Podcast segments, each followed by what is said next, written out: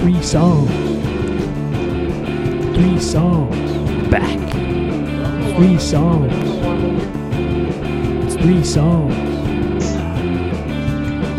Bob and Mike, it's Bob and Mike. Back. Bob and Mike, it's Bob and Mike. Bob and Mike, it's Bob and Mike. Bob and Mike, it's Bob and Mike. On three songs.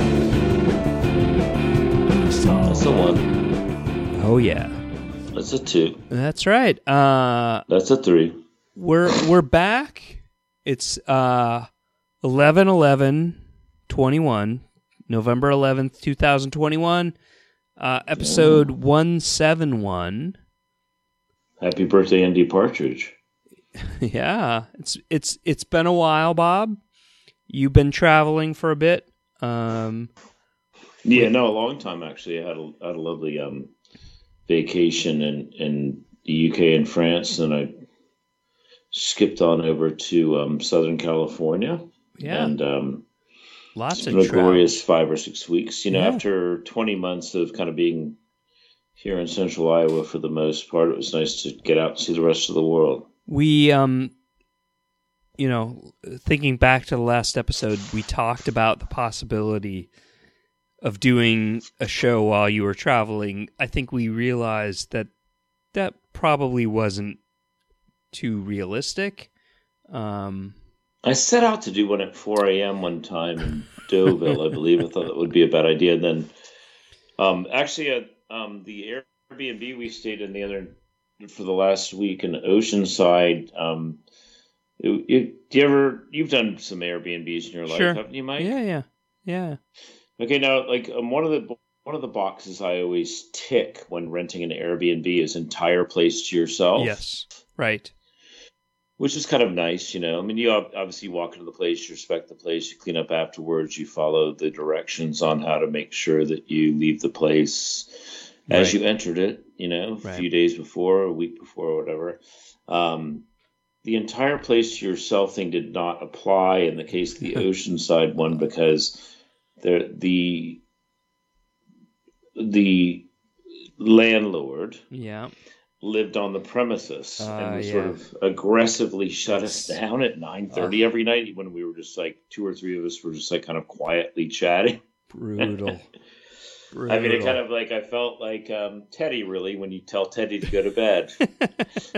I felt like i was eight years old again brutal. Brutal.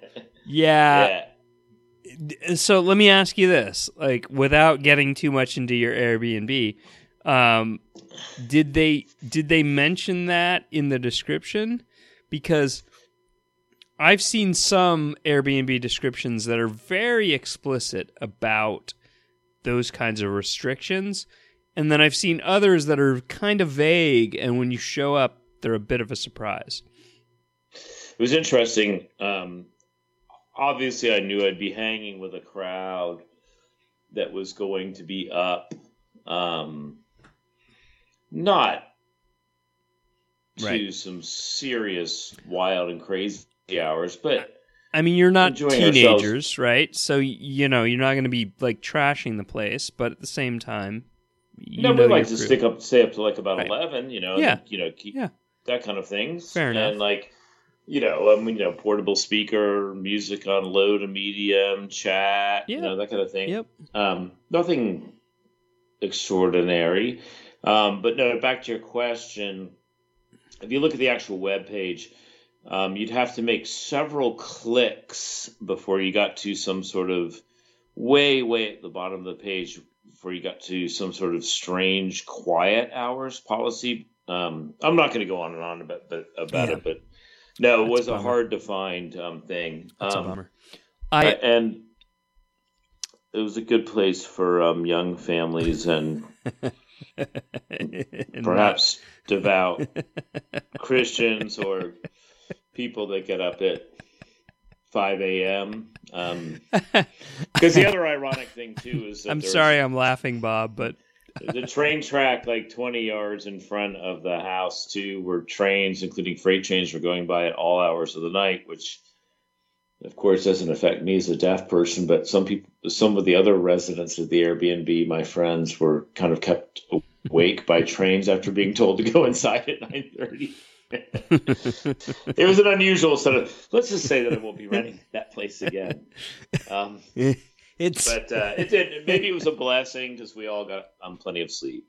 it's it's funny. I I laugh partly because I saw an Airbnb listing a while back that was one of those that jumped out at me. Like un- initially, you're like, "Yeah, this looks great. It's entire place check. It had a Entire hot place to yourself. entire place yourself check. Hot tub check. Like all these sorts of things. Oh. But when you read the description, it said something like, um, and, and I, I can't remember the exact wording. And it's sad that I can't remember the exact wording because I'm not going to do it justice. But it was something along the lines of the hot tub is shared by multiple area, you know, like residences or groups. And there is a camera on the hot tub, and we monitor it regularly to make Wow. sure there is nothing untoward going on in the hot tub. And if there is, you're going to be paying, like, I don't know what the amount was, $500 in additional service costs if we see anything on the video that makes us worried. And so, look, That means you're being monitored everything you do. that's exactly right. That was my takeaway. Like, I didn't care about any of the rest of it. What I read from that was you're going to be going through and looking at me on this. In a hot like, there's no way. No way. Like, even if I was like, I'm not going to be doing anything weird in the hot tub, the idea that you're monitoring me and looking at every moment that I'm there, like, fuck no. Fuck no. I will say this. I will say this. Um, in fact, um, without further ado, our landlord's names were Joe and Renee. Um, Joe and Renee had their own hot tub that we couldn't access. Um, nor were we going to look through the windows at whatever they were doing in their hot tub would have been the least to our concerns or interests. We had a um, highly advertised propane fire pit in front of ours. Be like, oh, we'll just sit around the fire pit and have a few drinks, sort of thing. But the propane tank was empty, Oh. and like ah. you weren't you weren't going to ask the guy that was telling you to Joe. You weren't going to ask Joe at nine thirty at night to replace the propane tank when he was telling you to go to bed. Right, right. Right. Yeah. It's Because a weird people have to dynamic, right? Because some people have to work. Well, Yeah. I mean, and I mean, um, you know, the tricky thing about Airbnb or um, or all all of these type of things is that um, is that if you complain in your review of them, then you're going to get it. It's just like um, eBay. I mean, Yeah. you Right. it's a it's it's a two way street, and the landlord literally holds the key. right. Um, so you know, you don't sign the guest book, and you're just like everything was fine. I'm not going to be like one of these clowns that puts up amazing experience, the Right. greatest time I've ever had. Because I mean, it wasn't a nightmare. We worked around it Right. da da da da. And like I said, like we got probably a few extra hours of sleep that we probably needed, considering that you know we were up early in the morning for this and that, and da da da. da. But it is weird. Like the first box I tick, like you, is entire place yourself, which means that I want the code. I'm Right. happy to like I'm happy to like meet you the first Right. day, but I don't want to see you until I check out. right. Exactly. I want privacy. Like that's what that means. And you know, and, and we'd have had more fun at the Motel Six. right, right. Um, Anonymous. despite- yeah. Yeah, just like you know, sitting outside, like in chairs, like Right. at the motel. I mean, you know, like look, I mean, basically, I raise all my hell these days at 635 34th Street here in Des Moines. I mean, um, you know, we're, and the funny thing is, I was just in France and Chantilly and Deauville at two different Airbnbs, and like, I didn't have any problems over there. um, I just want to be unmonitored. Yeah, I understand. I don't really do anything Totally. bad. I just like to hang out. Totally. But anyways, we're gonna play some tunage. We're gonna play some tunage tonight. Let's play some music. Um, or we could just chat. We can No. chat. you I mean, we could, but some- nobody wants to hear us talk. Let's let's play music. I mean, uh, I mean, Jost. I mean, we get Jost. And We've got we got like touring. five five people that would would care. Well, Uh, there's about five people that care, anyways, about the music as well. But anyways, let's get on with it. let's Um, let's let's play. I'll start. I'm gonna play a band from the '80s from New Zealand. Like, if we're gonna talk about like sweet spots for both of us, it's New Zealand in the 1980s. yeah, and- and this is one. You know, we've. I think we've dug pretty deep here. We we we general. have This is a deeper dig. this is a deeper dig. This is a band that I uh, only recently discovered. I don't know if you've heard.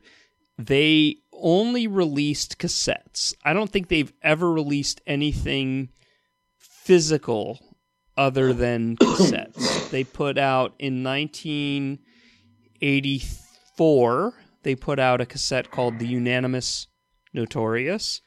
Which is a great name. 1983, they put out a a cassette EP called Watch It There.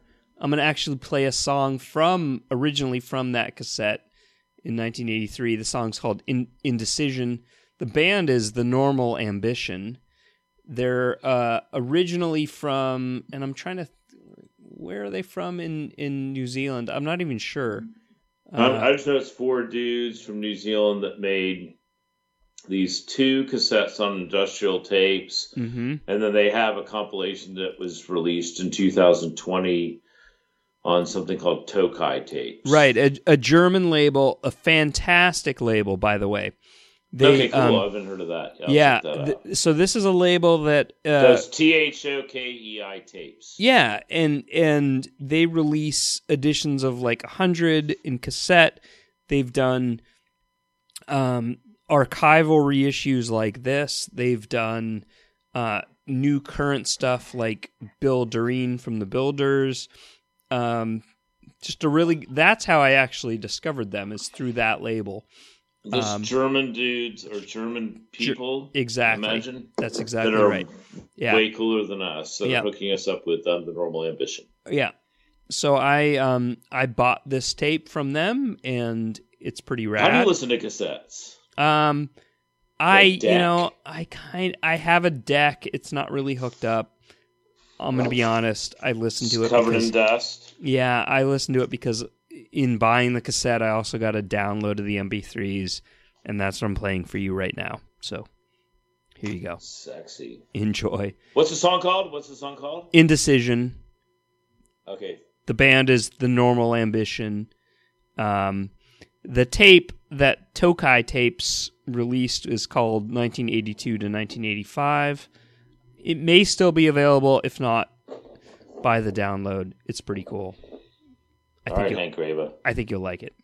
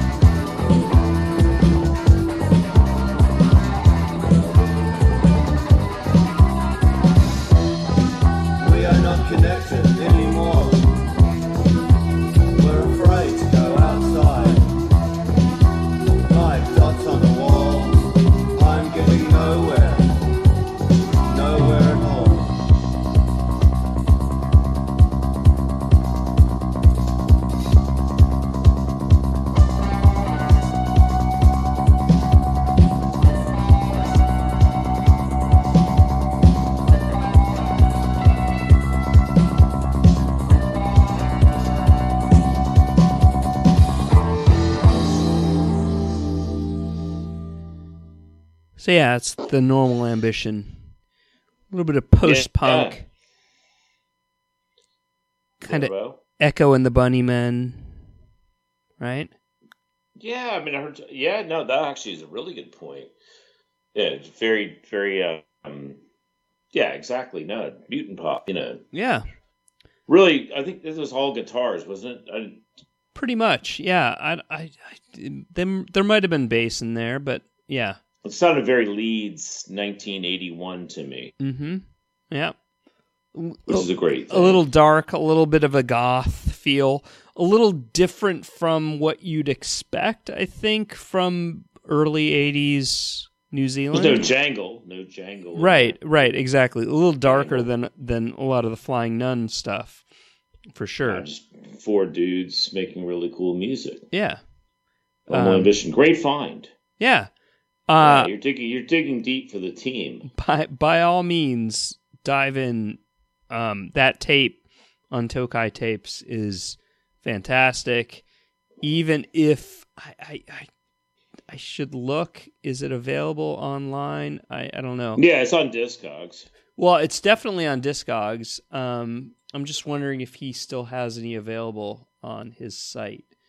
So Uh, what? Yeah, what is, what is his website? ThokeiTapes.com. Thokei Tapes. Um, it's T H O K E I tapes.bandcamp.com. Oh, cool.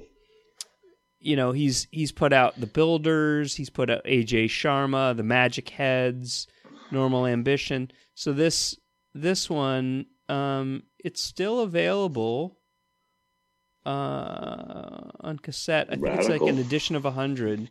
Um there's still copies available. It's eight oh, if it's a cassette, he can make more if he sells out. So buy him up. yeah, eight uh, uh sorry, edition of 70. It's eight euros plus plus shipping, and the shipping cost is like completely reasonable. Like, you know, and I I ended up buying like two or three different ones, and shipping cost I think was less than ten bucks from Germany. that's rad. Yeah, Azalea Snail, Chris Knox. He put out a Chris Knox cassette. That one sold out. He put out a Robert Scott cassette. That one sold out as well. A Tall Dwarfs one, a Sandra Bell one. Um, Sandra Bell, we played her. we have not. Whoa, Yeah. do that, bro. Yeah, we need to fix that. So Anyways, I'm gonna um, well, so Thokei Tapes. Never heard of them. Um, check it out. Yeah, and they've got their obviously, as you said, they have their own Bandcamp page. I'm gonna play. Um, all my artists tonight are artists that like most of our listeners will be readily familiar with. Um, I think all three actually have, you know, would fall into the category of like some people's favorite bands of all time or musicians of all time. And um, we haven't played, as far as I know, and perhaps you'll correct me on this later in the show. And um, uh, I don't think we played any of the three, so I thought it was a golden opportunity to celebrate and talk about three artists that I'm not completely familiar with, or a completist or anything like that. I just know Yeah. drips and drabs. Yeah. Um, I do have friends in all three cases that it's their, you know, in their top 10, 5, 10, 20 bands of all time. And um, my dear friend Greg Meister, um, who's in a band here in town called Mall Cops, one of his favorite artists of all time that he's total completist. And we try, actually tried to get him on the show during the pandemic. And he declined because he was just like, dude, I can't do that um, which I understand because blathering with me and Mike for two hours um, could give one a headache. Um, But I'm going to play um, a gentleman that sadly died somewhat tragically very young. He was born in 1980. Um, Brittany was a uh, label mate of mine via pavement, Don Matador, a guy named Jay Reatard Yeah. who was originally discovered as a teenager um, by the great Goner Records, Eric Friedl's label, who you would know from the Oblivions. Sure. Um, Yep. and um, he actually only made two albums before he died, just before his 30th birthday. He's a kid that was born in Missouri, Jay Reatard. And when, he was a young boy, his family moved to Memphis and pretty quickly he established himself on um, a, a Memphis scene, which is sort of small, um, but kind of like a, what I would describe, you know, via my friend Sherman Willmott, um, as like as like a very strong scene that sort of loves their own, sort of like kind of in a Louisville kind of way, Mm, um, without mhm. without as many players. Sure. Um, and they lost one of their legends, Jay Reatard, far too early. And um, this is actually a, uh released only as a seven inch, came out in a compilation. Uh, Jay made a couple albums, but I'm going to play a song called Hammer I Miss You by Jay Reatard. Um, here you go.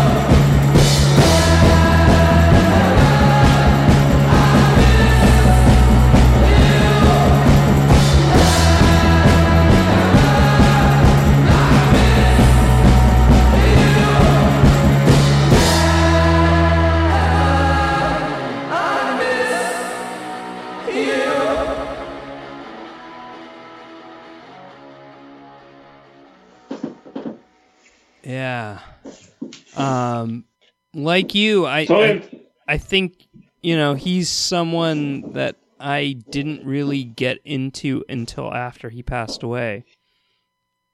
Yeah, well, Sadly. I mean, he, he died in 2009, Yeah. and um, only two albums on one Blood Blood Visions on In the Red Records, and then Watch Me Fall that was on Matador, and um, Yeah. you know he, he died soon after. But apparently, a fantastic live performer um, and a real character. Uh, so, and, so you don't have that many impressions of him at all. Um, a little bit. I mean, I, I don't know a ton of his stuff. I know a, a few albums. Um, I don't know a whole lot of the seven inches.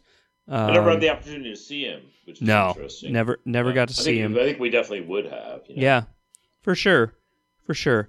And uh, you know, I think some of it was the timing. I think we've talked about this a little bit in the past on the show. Like early two thousands, I was not as actively involved in a lot of indie rock music. I was in my own head, kind of more You're exploring. Yeah, more exploring like experimental music and free jazz and um, just less structured stuff. And so a lot of the stuff that was happening on labels like Matador, um, you know, In the Red, Goner, uh, at that time, Things like of Montreal. Have you ever listened to them? yeah, not not so much. I mean, a little bit. they would fall in the same era. right? Like Boards of Canada for Yeah, whatever reason. Canada's another one. Like- it's funny that we mentioned the two Canadian ones. Well, that's I think of them together because it's like you know Montreal and Canada, like they're two bands that are like What about Bon Iver? yeah, it's like Or, I- or, some people say Bon Iver. Bon Iver. Like I've, I, it's it's a kind of a blind blind spot for me, and part of that I think is- it might have been has, has to do with our age group, although you're you know Ex- several years younger than me. E- Exactly. like no, I think I think it's totally true. I think at that point in the early 2000s, I was you and I were both in our 30s. It was not as much We were losers. We'd become losers. We'd become though we losers. never cool. it was not as much of a priority as it had been 15 20 years prior when we were in our teens and we were focused yeah, the on whole like Right. thirteen to thirty-three thing. Right, right. And so like I say that because eh, It's a know, fault of ours. Yeah, eh, unfortunately, it means that I missed out on a lot of this music, like the Jay Reatard stuff. A lot Not of everybody stuff can be Thurston was Moore. Not, not Yeah. everybody can kind of keep it going for fifty years. right, you know? right. A lot of this stuff that was happening, like I'm now more in tune with what's happening these days, but 15 years ago, 10 years ago, not so much. So Yeah, no, I mean, I, I know I've spoken about it as well on the podcast, but um, after Pavement stopped being a band in 1999, then I sort of ensconced myself in being a mediocre jockey agent for a few years, um, which you know you kind of, um, and you know, you just, I, I like you. I, I, mean, I got no other way to put it other than I just sort of stopped paying attention right, and I just sort of turned my attention elsewhere. Um, And I don't think it really had to do with just like overexposure. It just had to do with like Lisa being in a band and like, and then in 1999 when pavement stopped, it was like, I mean, I wouldn't even call it pressure. I mean, it'd be very simplistic to say the pressure was off. Yeah. Um, It- but it was just like okay i i kind of like that was a hell of a way to go through your 20s and then your early 30s and it's like maybe there are other things in the world than than you know than devoting yourself a huge amount of your passion totally, to music Totally. um, yeah, and yeah you know, I mean, so I made the poor decision of getting into horse racing. it's it's it, it, it's like an ability to exhale. You you had a chance to exhale, you know, or fail. or fail Um, for that yeah. matter. I Um, did both. but it's okay. It happens. Thanks, you know. Mike. I appreciate you letting me off the hook there. Yeah. But anyways, Jay Reatard, uh, um, if you're really cool and you're, let's just say under 42, he was huge to a lot of people. Yeah. and um, and made a massive impact through a pretty limited amount of work. Right. Um, and I, I mean, I know a lot of completists, um, you know, and there's actually, you know, he's just one of these artists where they keep, you know, keep coming up with more stuff. Um, but yeah, that's, um, it is interesting that, yeah, I missed him in, every way, shape, and form. And, and, um, I tip my cap to him and, you know, what I've heard of I dig. Yeah. That's great. I I appreciate I think that. I could have played drums on that actually. Like that guy's like um, I like the drummer, whoever that is. Dude was cool. it's it's it's a good reminder too because um he's someone that I have I mean, I don't really necessarily keep an active notebook, but a couple times I've thought like, "Oh, I need to write down like diving more into Jay Reatard's work." Because the stuff I've heard, that song, other th- other songs I've heard, it's it's made me think like this is someone worth paying attention to, but I just haven't had the chance or haven't had the ability to dive more deeply. So There you appreciate go. appreciate the reminder. Thank you. Yeah, Um, you're welcome. well, I'm gonna go to the UK. So I started in New Zealand. Sure did. We're gonna jump to uh, we're gonna go to Bristol. Yeah, You want to go to Bristol? why not? Love it there. Bristol, UK. This is a band. Um, they started, I want to guess, around 2012, 2013, somewhere around then. Uh, I'm gonna play. I- don't think they've ever had any albums or any even seven inches. I don't think they've ever had anything released on vinyl. It's all cassettes, CDs. So I guess similar to the normal ambition, who I played to start the show. Um, Looks like their um, it looks like their career was rather brief. Yeah, uh, 2012 to 2017. 2012 um, to 2017. The band the band is called Two White Cranes. just two people. Two White Cranes. Yeah. Um, the main singer songwriter is a woman named Roxy Brennan, um, based in Bristol, and um, I'll play a song. Maybe I'll play a couple songs if you don't mind. I'll play. I'll play one that's a little mellower, from originally released on the self-titled CD that came out in 2014. Uh, the song is called Ackerman's Road.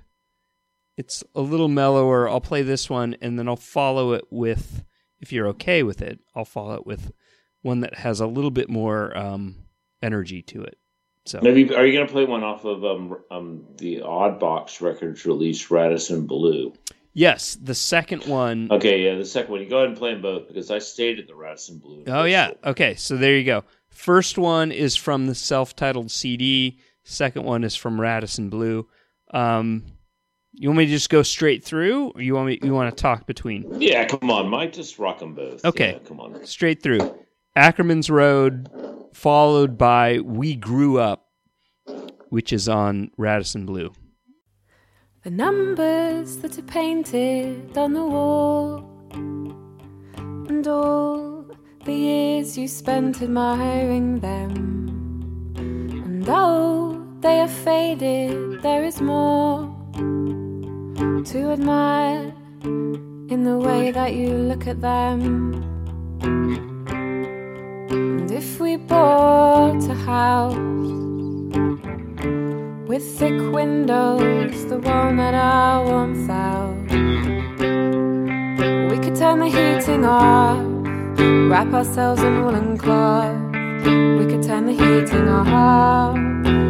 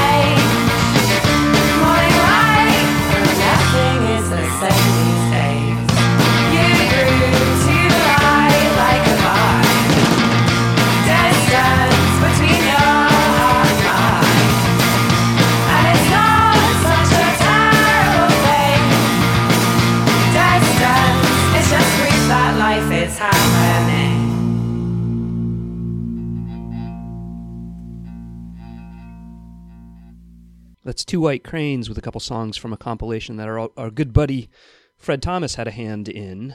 I'd say top 10 co host of all time. I think there's been eight. Yep. Um, Yeah, the Steely Dan guy. he's more than the Steely Dan guy, I'm just, but I'm yes. just okay. I'm just Um, teasing, you know. But yeah, Uh, How you doing, Fred? Fred. So Fred was involved in this. I think he mastered the release, um, the Two White Cranes release on Antiquated Future, which is a Portland label. It's kind of a collection of their material that they've released in the five years between 2012 and 2017. So And Mike, let me ask you a question. Do you know what mastering means?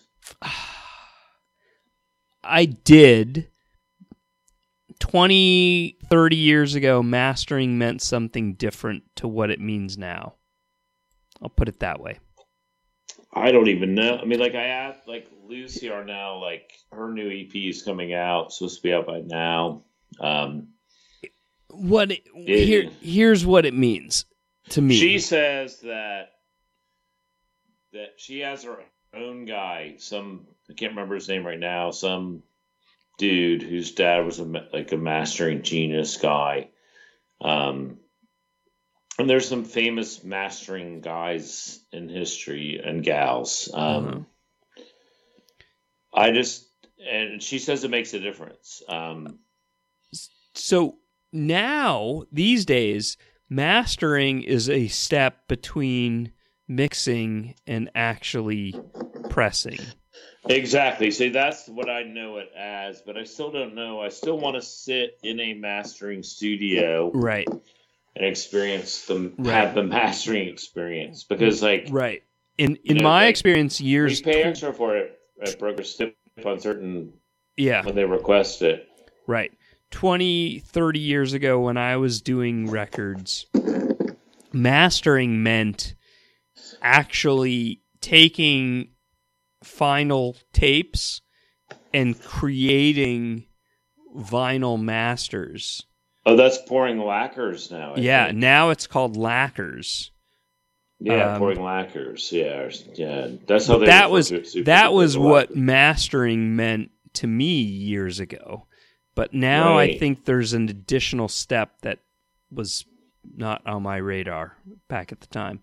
So Yeah, I know you're gonna play Nat Turner's Rebellion, like I will. um, not to equate You- that the word mastering, but master is a very powerful word to me. Like master suggests to me like that the band is like has servitude and then the master person comes in. Yeah. It's just a process, isn't it? You know, yeah, like- it kind of it, it kind of is. I mean, and like to me, I don't know. I don't know enough about the whole process. I can't even tell you who mastered any record I've ever played on. It it it just seems you should leave the studio with a version of the record that you want produced Or in my case, you should just leave the studio. or shouldn't you or just leave the studio yeah Yeah, Um, it's like uh, so yeah there's a pub across the street. Let's I I just studio. see I just see the mastering process as, is as a means to get the actual physical product created But there apparently there are like people who make music that take that write songs, which is again just like early millennium music. Um, that are actually paying attention to what's going on and care about their music. Um, other than just being people like us who just like go with the finished results and decide whether or not we're going to dig it, right? right That's that's Sure. that's what we are. We're just Yeah. like people who listen to Yeah. music, right? yep Eh, Or play live. Yeah. You know, like in my Yeah. case, like play live shows right or DJ or whatever. But like, you know, all you care about is like the cassette you put in or the thing that you download or the in Right. your case in the main the vinyl that you put your needle on. Right. I and I, you know, to me, I don't sweat over, you know, how it sounds. Um, like I just, I just want the music. Like I'm not an audiophile. I'm not gonna be like, you know, dealing with EQ on any of any of that sort of stuff. It's just like, See, now you've always me as the kind of guy that's more into GQ than E. yeah, well, you know, Yeah, you know me, man. I know, I know how Um, you dress. Anyways, I will talk in. I will talk about a band that probably is very interested in EQ. Again, a band that's made a huge impact this entire Yeah. millennium, millennium. A band that started in Baltimore in 2003, called Animal Collective, um, who have massive worldwide appeal. Um, we'll talk about them after we play the song. They've been they started working on I think what what is their eleven or eleventh or twelfth album.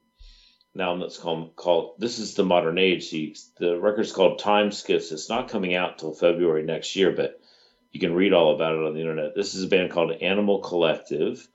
I'm interested to know what you think about them. Sure. Um, they're on they're on Domino yeah. is this off their uh, well what i would i would i think is probably their most famous album but i'm not even sure and this is a song called summertime clothes by uh, by Animal Collective off their record Merriweather Post Pavilion.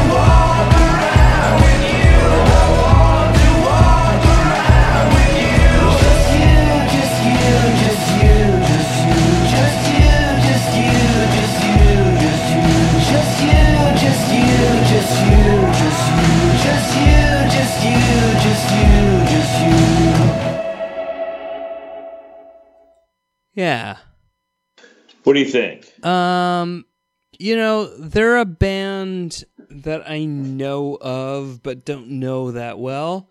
And you know, I have to say they've never really Well, they fall in that era. That they fall They do era they we totally to fall in that era that we were talking about One of the when- big, one of the biggest indie rock bands that falls in that era. Right, for sure. they were incredibly popular at the time when I wasn't Following. They still are, I think. I think Yeah. they still are. Well, yeah, but I think their peak was like it aligned exactly with the time when I was not following indie rock as as closely as I I am now. Um, Right. and you know, they're just a band that's kind of always left me cold. Um, The interesting thing about them is like um, my first thought. Actually, I was introduced to them in 2006 when I was tour managing Silver Jews, uh-huh. and we played Baltimore, and I was doing the settlement after the show, and whoever did the settlement was with was like highly involved with them, and he was like, "Dude, are you into the collective?" And I was like, "Animal Collective," and I mean, I was astute enough to, to come up with that, um, and and he said, "Yeah, like." Don't be so dumb. It was at the Ottobar, which is I think still exists, OTTO Bar. And you know, keep in mind, like I'm aware of the Baltimore. You know, obviously, I'm a big horse horse guy and big post pink guy and a big Sure. Quattrocenta guy and Yeah. you know 2020 and all that stuff. You know, like I'm aware of what's going on in Baltimore now. I think it's awesome. Baltimore's a great rock and roll town. Um, I missed out on the collective. So this guy was like, so he started it's like during during the settlement of the Silver Jews show, he starts playing the Animal Collective songs, and it was funny. My first impression was um, when Pavement stopped being a band in '99, like, and then the calendar turned to the new millennium. I was like, how are we? How is Pavement going to exist in this world when things are turning to um, air and things like that? Like, Yeah. there's no way that Pavement's ever going to be like a synth sampler band. MGMT, right? Yeah, oh yeah, very much so. I mean, there's the list goes on and on, but it's just off the top- of my head. So I was like, so I was like, kind of like to me, like listening to the reason why, you know,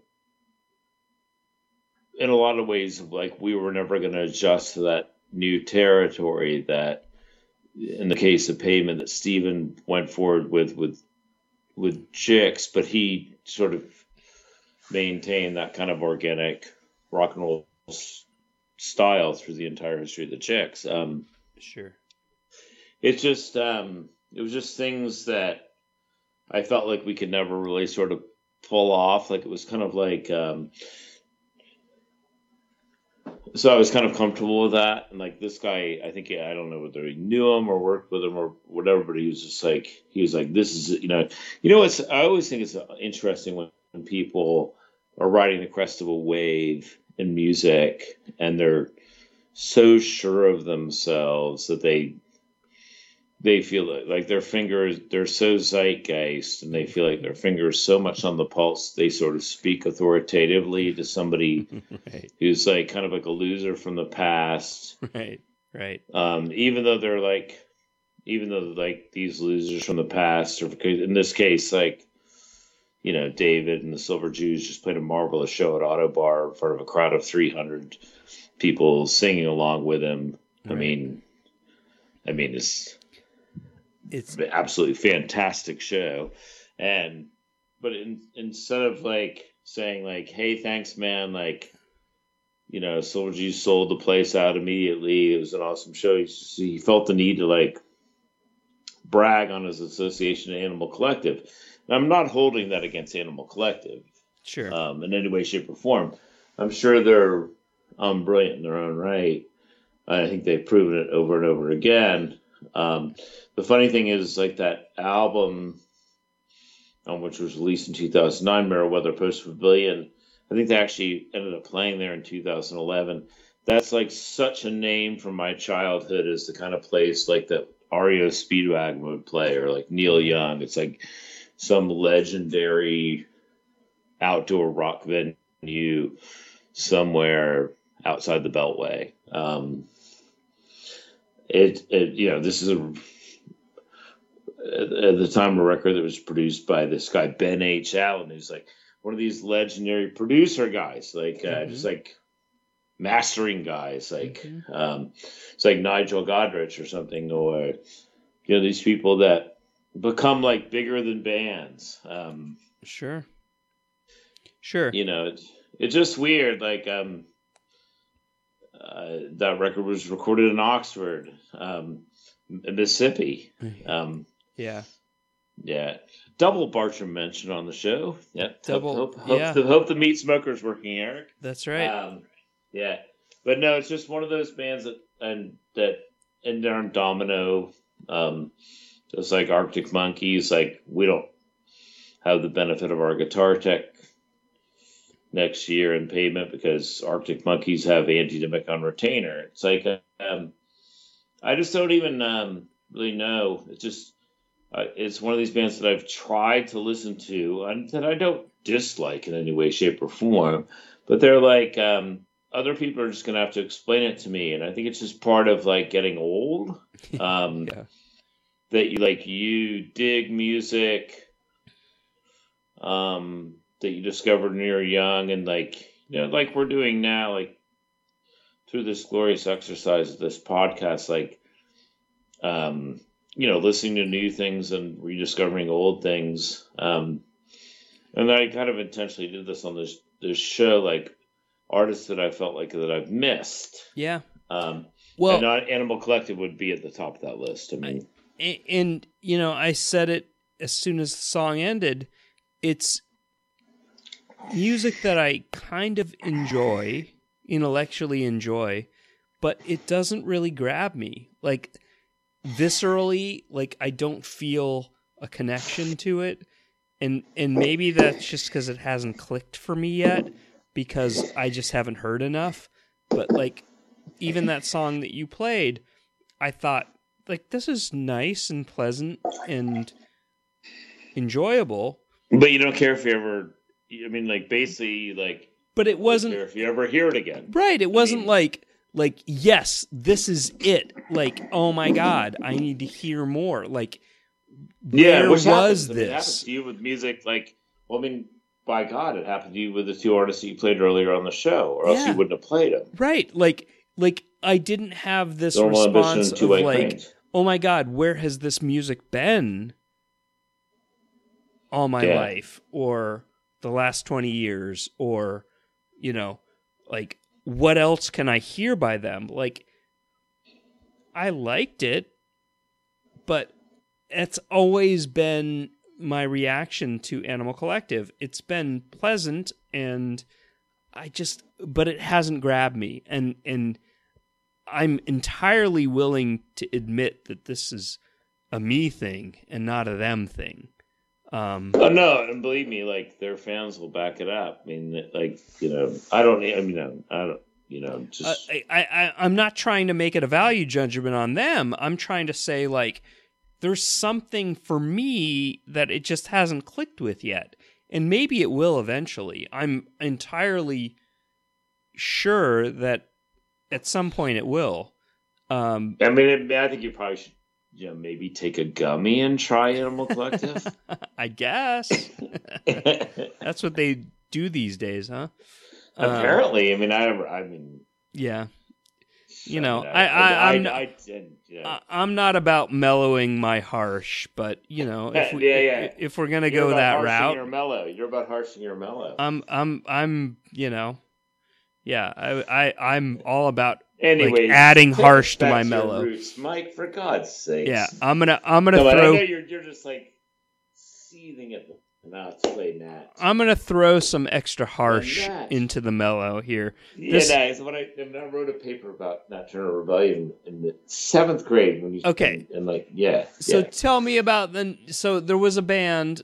You know, this is a band that was eh, lived in Nat Philadelphia. Rebellion. Nat, Nat they're Rebellion. they're called the Nat, Tur- Nat Turner Rebellion.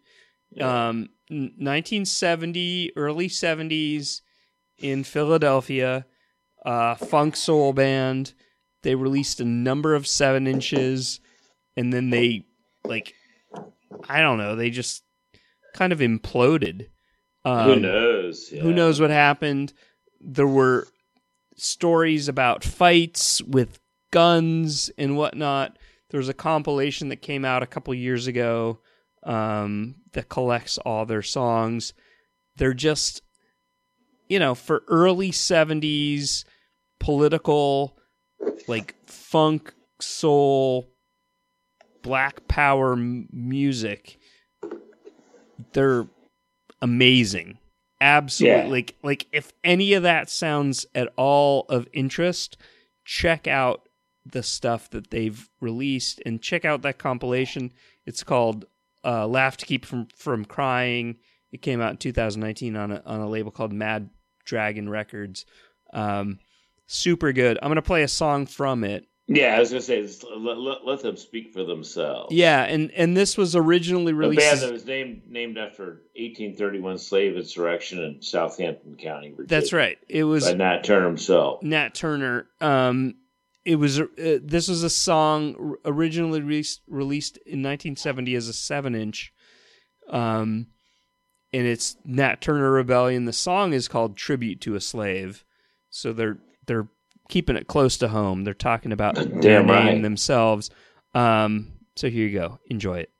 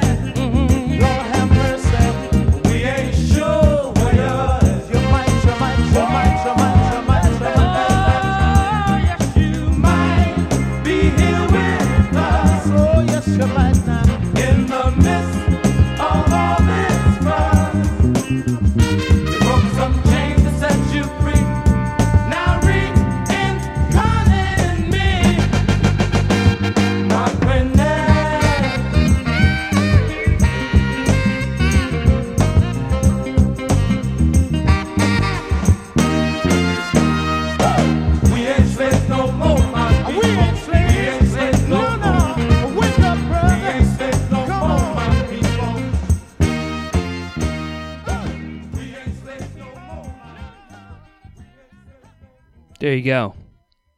Nat Turner Rebellion. Um, Mr. Jefferson was from Petersburg. Oh yeah. Yeah, Petersburg. Yeah, South Richmond. Yeah, Okay. Joseph Jefferson. Yeah. Only a handful of songs from that group, but all of them are bangers. Oh, that's you know we're so out of practice on this podcast. That's usually how you kick it off. right. That You know I sh- mean? I should have started with that. You gotta get, You got to get the hips I'm. I'm trying to end. I'm trying to end strong. So Yeah, I mean, officially, as the story goes, in like you know, I've been a part of some band breakups, and I've been kicked out of some bands in my life, and I've quit a few. Um, the Nat Turner Rebellion broke apart in two in 1972 on bad terms, with with uh, Jefferson saying that Spratley brandished a gun at him during a dispute about the band's finances. right. right. Um. I mean, like in most bands break up that way. Let's face it. Right. Usually it's over like how the pay gets It's- sold out. it's right? done. Yeah. Yeah. Another reason not to be armed. That's right. Yep. Do you know what I mean? Yep. You know, what are you going to do? Like, how, how bad? I mean, you can hurt somebody pretty badly with a drumstick or a tambourine or a guitar. you know what I mean? Sure. Generally, they'll live. They'll live the next day. you Sure. know? But when you point a gun Right. at your bandmate, it kind of, you know, like It is one of the best verbs of all time. The verb brandish. You know what I mean? it's it, it's hard to have a whole lot of trust with somebody playing on stage after you've pointed a gun at them. I would actually say if anybody out there listening to the program tonight, the one percent of our listeners that are horse racing people, if you have a gun runner filly or or a colt, you should name name the horse brandished. Yeah. Good call. Good band name, yeah. Good call. But anyways, um, we're gonna end the show um, on a bit of a sad note. Um, Yeah. Vic. First of all, I'd like to say rest in peace to the marvelous Margo, Margo Guryan. Yes. uh, died in the last couple of days, I believe November 8th. Um, Mhm. If you haven't discovered her music, we obviously played her on the podcast. Um, and uh, I, I would actually say, like, despite the last few years in which her music was getting discovered more than it had so during her prime, um, still a forgotten artist. Um, Absolutely. yeah, she lived a long, she lived a you know, you know, uh, a fairly long life, yeah. and um, but uh, marvelous body of work.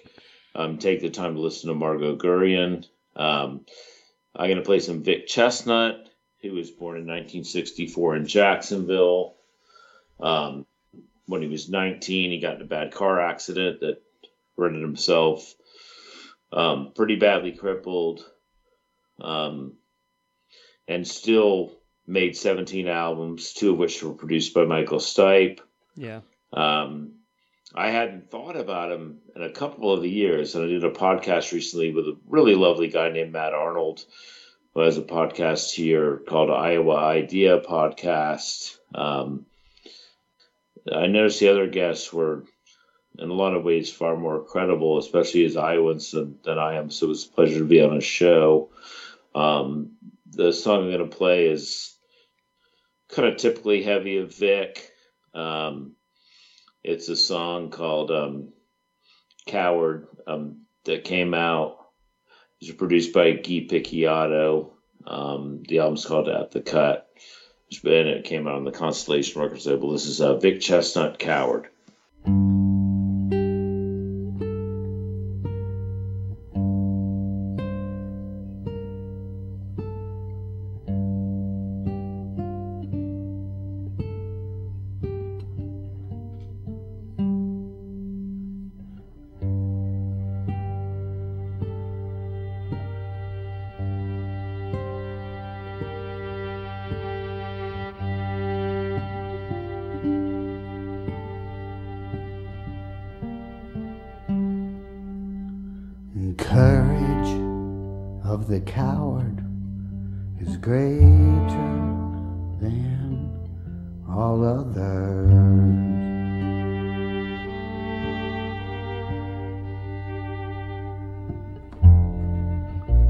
A scaredy cat'll scratch you if you back 'em in a, in a corner.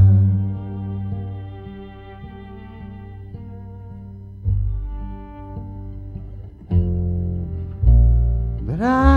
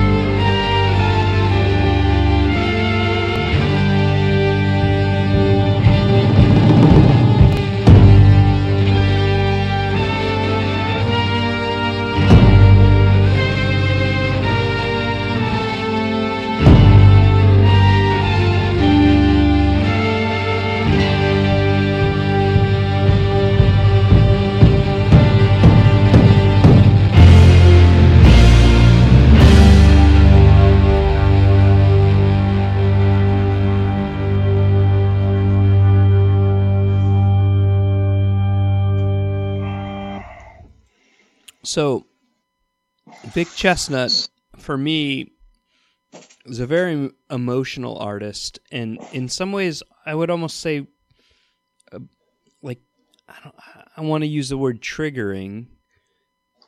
Um, but he's a very intense artist for me. Yeah, Um, it's a lot. He was in a lot of pain. yeah, and you know, I played him Definitely no coward. Right. I played him well and, and and I think that's the hard part for me. I played him back um early in the show. I think it was one of the episodes where you were not involved. Uh No, and- certainly. Uh, I never heard Vic Chesnutt on Three Songs Pod. What did you say? There's three or four that I wasn't involved. yeah, with? my buddy Jack was on This, so I lied. It's only episode 168 for me. Yeah, oh, Jack this did, is- did, did the intro theme song. Right, exactly. Um What's Jack's last episode name again? uh Jack Houston. So this Yeah. This is episode 171. I think it was episode 28 way back when I played Vic. I talked about Vic. And, you know, I mean, my experience with Vic and my feeling about Vic is I first saw him play, I want to guess 90, 90 or 91. Probably 90. He Early o- doors. he opened yeah super early he opened for bob mould um solo acoustic bob mould post Hüsker Dü obviously uh Where was this? it was after workbook No, where, where where where was the where was the concert? uh san jose the Yeah. cactus club so Cool. it was it was that tour bob mould was touring it was pre-sugar post Hüsker Dü and he was just playing with him and a guitar and and he had vic open for him Good. That's a good double bill. and yeah well yes although i went knowing nothing about vic i think that was back when um, michael stipe had recorded and produced Vic's first first, record, record, yeah, West of Rome, I think is the name of it. Yeah, yeah. Um, it may or may not have even come out at the time I saw him. If it did, it was only out for a few months. And I remember going ultimately to see Bob Mould and seeing this guy on stage with a guitar in a wheelchair. I don't know how many years removed from his accident. well, seven. Uh, was it? Yeah. he was so it was seven, but it still felt very raw. I still uh, like. I remember it feeling incredibly raw. I remember it feeling this is someone who has not processed this, who is still has a lot of anger, and the way it was he lived for 19 more years. the way it, yeah the way it manifested itself was think you ever processed it. I mean, how could you really? I, I can't you know, I don't know. I don't know, but like I say this, I tell this story early on, like like my first experience with Vic and feeling like this is someone up there struggling with what they had what life had given them and trying to make music from it, but also not at peace with themselves and in their performance were very very like ornery and it was it was almost difficult to watch in a lot of ways and then years later like following his career and and especially that album that you played um with coward on it that also has that amazingly beautiful song uh flirted with you all my life Oh yeah, definitely. Yeah, At the outro, cut. outro after outro with that. Yeah, at, at the cut which is that's the song i that, played that's brilliant. Um, Yeah, that's the- Constellation Records stuff. that's the song i played and you know, and and uh, Guy Picciotto, he's the producer of the record, and I don't mean to bad him up producers, but like, I mean, of course, he's done. I think all the Cy Loris White stuff because they're neighbors. He does, have, you know, of course, Guy from Rites of Spring and Fugazi. He does have this amazing ability to like um, create drama in the studio, which is a gift. Yeah. And it's, you know, and the thing is, it's absolutely beautiful. And it's amazing to think that the man I saw on stage in the early 90s, who was in, like, at odds with himself. Well, because you saw maybe because you saw him at the start. I saw him at the start and he was Yeah. it was it was difficult, Bob. I mean telling you, it was so hard to see this I'm guy was. on stage like almost fighting himself. Like it it was not like this you know, there's a guy in the wheelchair and he's overcome so much and it's just this amazing story and can't we rally around how uh uplifting this is? Like it was not that. It was like he was still bitter and angry and it was a hard show to see.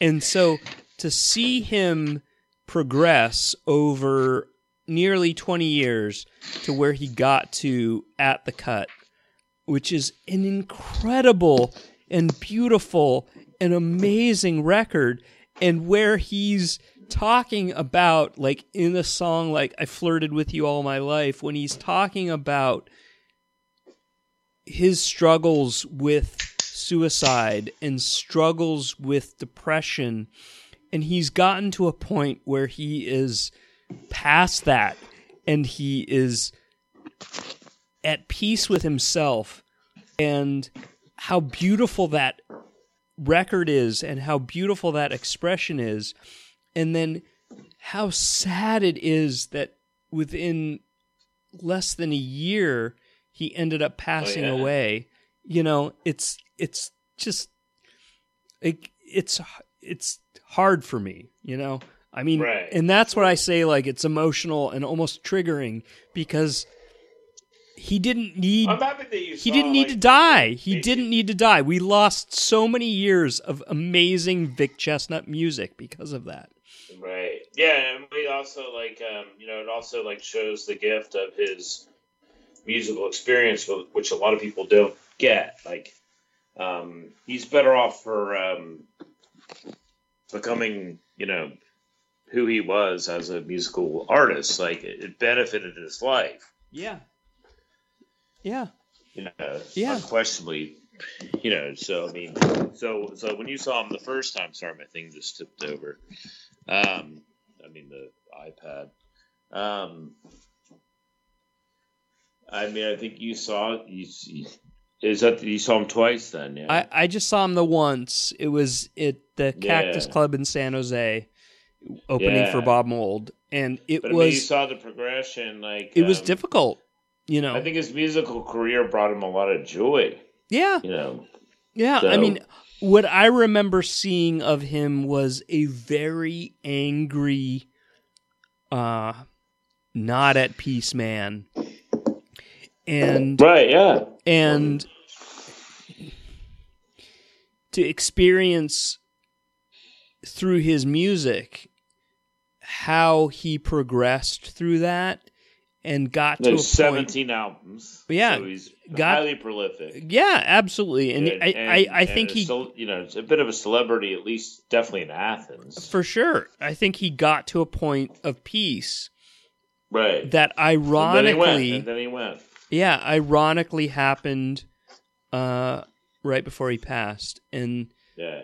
um, you know, I mean, uh, understandably, this is somebody who, you know, was paralyzed because of a car accident, and, and that happened because he was drinking and using and you know so he was thrown from a moment of being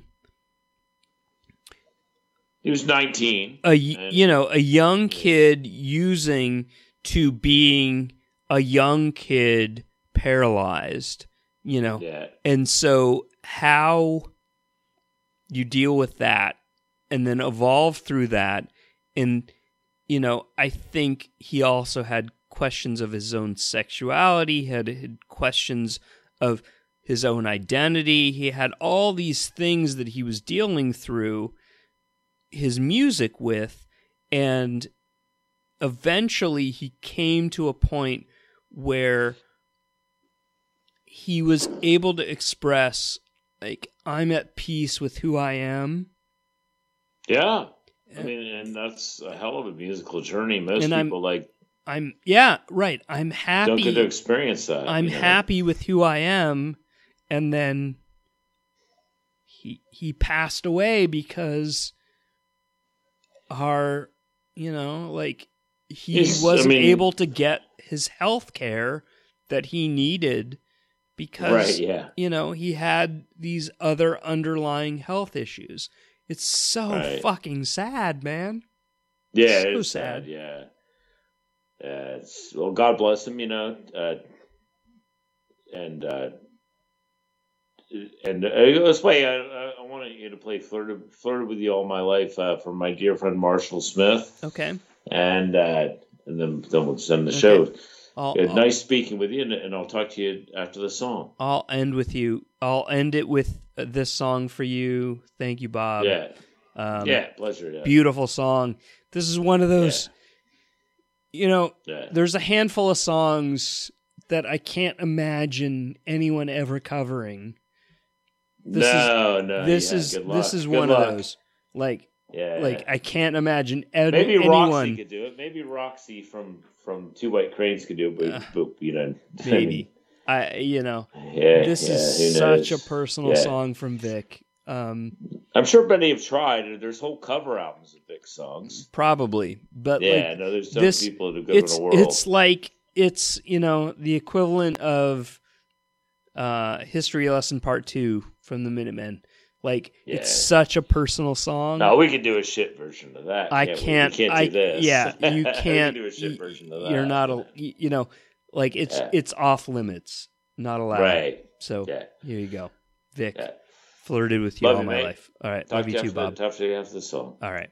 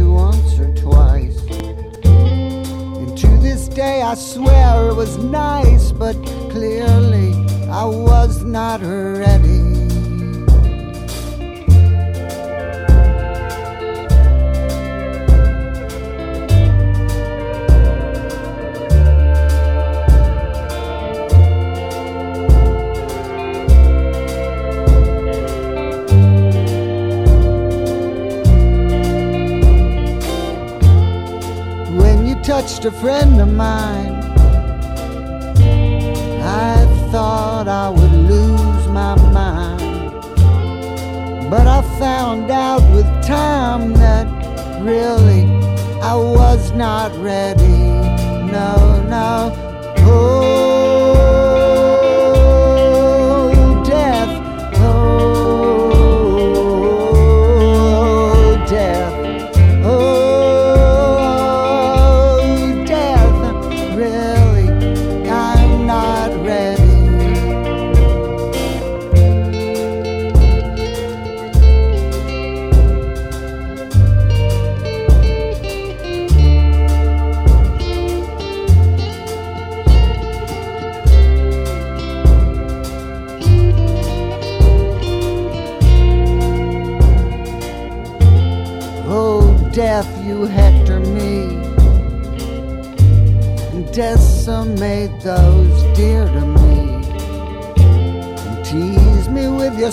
Relief.